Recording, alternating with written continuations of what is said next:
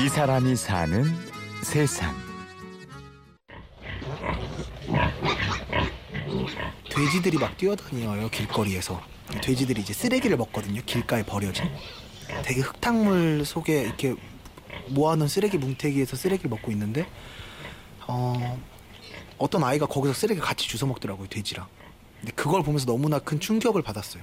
그리고 제가 너무 부끄럽게 느껴졌어요. 그렇게 되게 좋은 신발 좋은 시계 막 비싼 핸드폰 비싼 오토바이 타고 비싼 술 먹고 이랬던 시절이 너무 부끄러운 거예요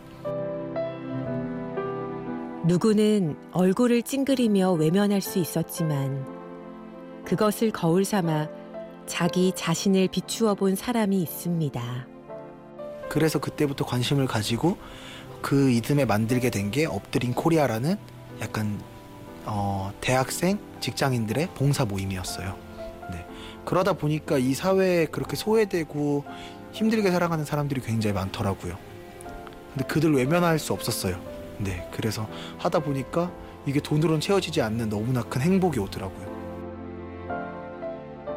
어, 몇 살이에요? 라고 물어보시는 분들이 많으세요. 그래서 28입니다. 라고 말씀드리면 어떻게 나이가 어린데 이렇게 하세요? 라고 얘기하는데 사실 그냥 저는 관심이 생겨서 하는 거고 뭐 봉사를 해야겠다 해서 하는 것도 아니고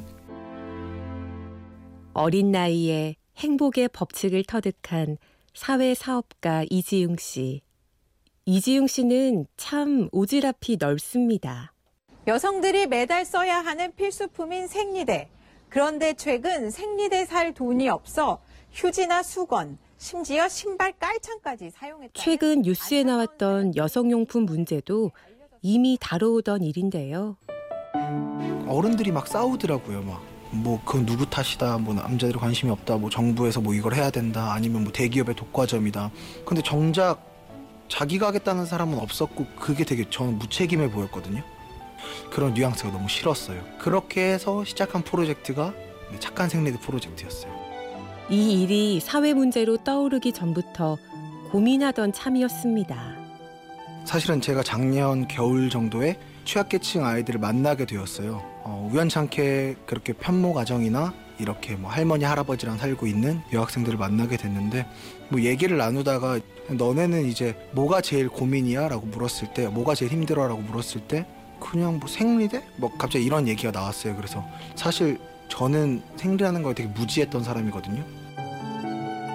근데 왜 생리대가 문제야라고 잘 모르니까 또 물어봤는데 그렇게 계산해 보니까 한 달에 못해도 스무 장 넘게 필요하더라고요. 이게 그 아이들에게는 너무나 부담이 되겠구나라고 생각을 했어요. 그러면서 본격적으로 해결 방법을 찾아 나섰습니다. 처음에는 그 아이들에게 보급형 저가형 생리대를 만들어서 전달하는 게 취지였는데 충분히 시중에서 파는 것 같은 동일한 퀄리티로 제품을 만들 수 있다는 사실을 알게 돼서요. 그거를 저렴하게 판매하고 대신 소비자들이 하나를 사면 하나가 취약계층 아이들에게 기부되는 그런 판매 구조를 생각하고 있습니다. 우리 이번에 나온 제품이 이거 중형이니까 원터치로 안 되나? 그런 거 쓰다 보면은 값싸고 쓸만한 제품을 만들기 위해 실험과 연구를 이어갔습니다. 중국 생리대, 일본 생리대, 뭐 핀란드 생리대, 미국 생리대, 한국 생리대까지 생리대랑 생리대는 다 샀어요. 되게 많은 실험을 했어요. 콜라를 부어보기도 하고요. 커피를 부어보기도 하고요. 제가 그 부어본 걸 착용해보기도 하고 걸어도 보고 뛰어도 보고 이제 이지용 씨는 1년 가까이 공들여온 제품 결과물을 세상에 내놓게 됩니다. 어, 이번에 추가 발주 들어간 확정된 건 아니지만 저희가 잠정적으로 결정해 놓은 가격은 소비자들이 20개를 사면 20개가 기부되는 거잖아요. 총 40개 가격이거든요. 3개 플랫폼을 만들었어요. 그래서 첫 번째 거는 하나를 사면 하나가 기부되는 방식이고요. 두 번째 거는 두 개 다 기부를 할 수도 있는. 세 번째는 이제 1년치를 받는 거예요. 저희가 매년 3월, 6월, 9월, 12월에 배송을 하면 그분이 1년치를 사면 취약계층 아이 한 명에게도 1년치가 배송이 되는 거죠. 이지용 씨는 지금 공익 사업가로 강연자로 또 봉사 활동가로 바쁜 나날을 보내고 있습니다. 제가 이제 동기부여 특강 같은 걸 많이 가요. 이제 중고등학교 학생들 대상으로. 왜냐면은 저도 뭐 되게 넉넉한 형편에서 자란 건 아니지만 지금 이런 소셜 벤처나 어, 사회적 기업 관련된 일을 하고 있기 때문에 가는데 그냥 아이들에게 먼저 터놔요. 나도 공부를 되게 못했었고 나도 편모 가정에서 자랐었고 이지용 씨는 자신의 몸짓이 사람들 마음에 전달되기를 원합니다. 나비의 작은 날개짓이 큰 바람을 일으키기를 소망합니다. 세상 모든 사람들이 나를 위해서 사는 게 아니고 남을 위해서 살면 너무나 행복한 세상이 될 것 같아요.